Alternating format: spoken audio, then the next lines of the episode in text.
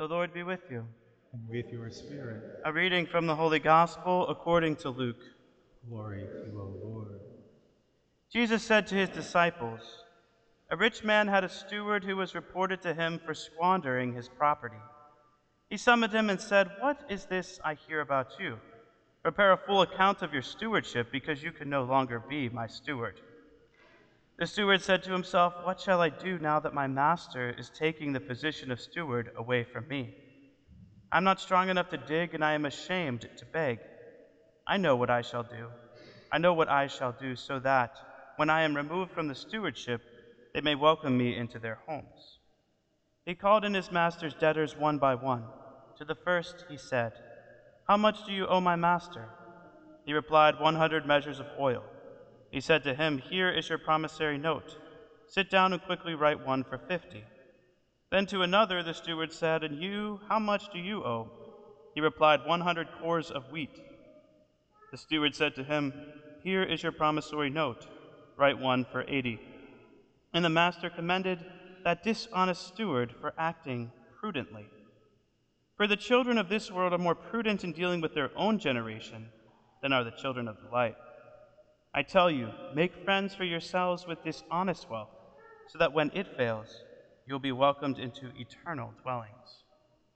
The person who is trustworthy in very small matters is also trustworthy in great ones. And the person who is dishonest in very small matters is also dishonest in great ones. If, therefore, you are not trustworthy with dishonest wealth, who will trust you with true wealth? If, therefore, if you are not trustworthy with what belongs to another, who will give you what is yours? No servant can serve two masters. He will either hate one and love the other, or be devoted to one and despise the other. You cannot serve both God and mammon. The Gospel of the Lord.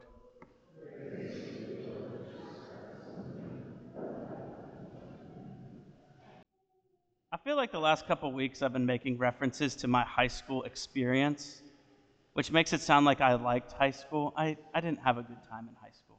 But there's certain things in high school I like to talk about. And one of them was my joining the soccer team my sophomore year. Dumb not to join freshman year, ride the bench. I think my starting position was either left bench or center, center bench. I never played.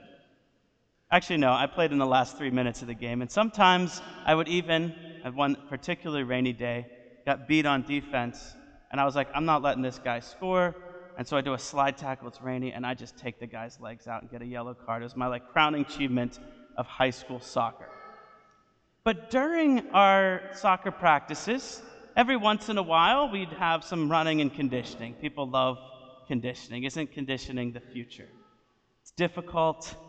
You don't want to do it. You want to do practicing what's with the game, right? You don't want to be like, oh man, we're just practicing the, the conditioning just to get my strength up. And so we would do like long runs. And many times it would turn into us doing laps and laps around the soccer field, 90 yards down, whatever it is wide, and then 90 back. We do multiple laps. But there was this ability that others would try to do, and myself fell into it myself, of cutting the corner when you're running the field. You're going and you're like, hey, I'm coming down that sideline. I can shave off a couple of yards if I cut through, so I don't have to go down and around. Get there just a little bit faster because I want to get this hard task of training done with. I want to get to the fun stuff. I want to get to the drills where we're actually kicking the ball and shooting and scoring and doing set plays and all of that stuff. Set pieces. My bad. Not set plays. What is this? So I'd find myself sometimes cutting those corners. But you know that you don't do well when you cut the corner. You know, when you do that, you're only cheating yourself because you're cutting off, you're taking the easy way out, and you know that later that might come back and get you because you're not training as hard as you should. And you're not being obedient, too. But it's the easy way out. If we look at today's gospel reading, we see two ways of looking at it of being one who takes the easy way out or one who is faithful and trustworthy. Jesus says it very clearly at the end of the gospel He who is trustworthy in small matters will be trustworthy in great ones. He who is not trustworthy with small ones, will be not trustworthy in great things. I think for some of my soccer players on that high school team, cutting those corners probably had consequences down the road when we sought to take the easy way out in other ways too. But I bring all of that up to say is that the little things day by day do matter in the spiritual life. And quite honestly, the way that we get closer to God and attaining virtues and prayer and all of that stuff is through the day to day choices not to cut the corners, but to be faithful and trustworthy in them. And then bigger things sometimes are added. And so, if we want to grow in a virtue, if we want to grow in excellence, as the FOCUS missionaries may say, if we want to grow in that, that idea of excellence, we have to do that through our day to day choices, right? We want to grow in the virtue of, hey, having a spirit of prayer. Well, you got to choose to pray every day.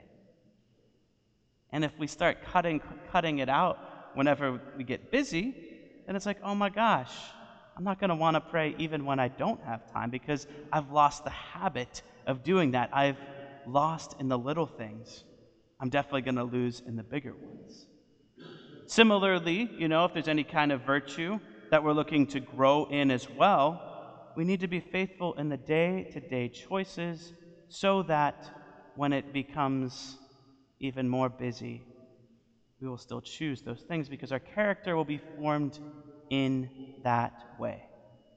I give this message specifically in college for you college students is that you know this is a beautiful time in your life where you can develop habits that you will hopefully some of them take forward into your time after college. Right? First time out of the house, coming into your own with your own choices, and certain things and be like, hey, well, maybe I can develop some of these things that are really going to benefit me whenever it becomes more difficult, when I'm working those long hours at the job and I still want to, you know, have the virtues, still want to have a good, you know, professionalism, or even, you know, having that time of prayer. But if I was cutting too many corners in college, it's going to become pretty easy to keep cutting the corners when things get busy. And so that's the message today. Why not start now? Why not start now as we turn to God in prayer here at Mass on a Sunday and say, Lord, help me to develop some of these virtues through my daily choices. Help me to be responsible. Help me to grow in my prayer life. Help me to grow in the virtues of being trustworthy and honest and all of those things. And in the day to day choices, help me to not cut corners, but to give the proper effort and dedication due my situation. And you'll watch as you continue to make those choices that are good. You develop your character and your habit to the point that you're going to be in those situations and it's going to become almost like second nature. Think of the people who are disciplined, especially in sports, but in other places. When you're disciplined, you're just automatically like, yes, I know I'm going to do this right now because I've been doing it all season, or I've been doing it all the time. Those same principles can really be helpful for the spiritual life. And so, my encouragement is if you don't have a daily habit of prayer or daily virtue of that, why not start now? Why not start saying, okay, tomorrow Help me to choose a time, even if it's just five or ten minutes. Read some scripture, pray some of the rosary, spend some time even just coming into this chapel and giving God all my emotions and thoughts of stresses because it's the sixth week and all these teachers are starting to really make every single Canvas assignment due under the sun, and I probably have 45 things on the to do on the right side of my Canvas page. Maybe. But help me. Help me develop that habit of prayer. Help me to develop those virtuous choices day in and day out. Because that's what the Lord is asking us in these readings to be trustworthy in the small things, so that we can be trustworthy when even more difficult things may come along. So this day, Lord, we ask you, help us to develop virtues by our day to day choices. Help us to develop the habit of prayer that we may turn to you, and that you may continue to bless us with your goodness, and that we may follow you all the days of our life. Help us to choose you each and every day. Amen.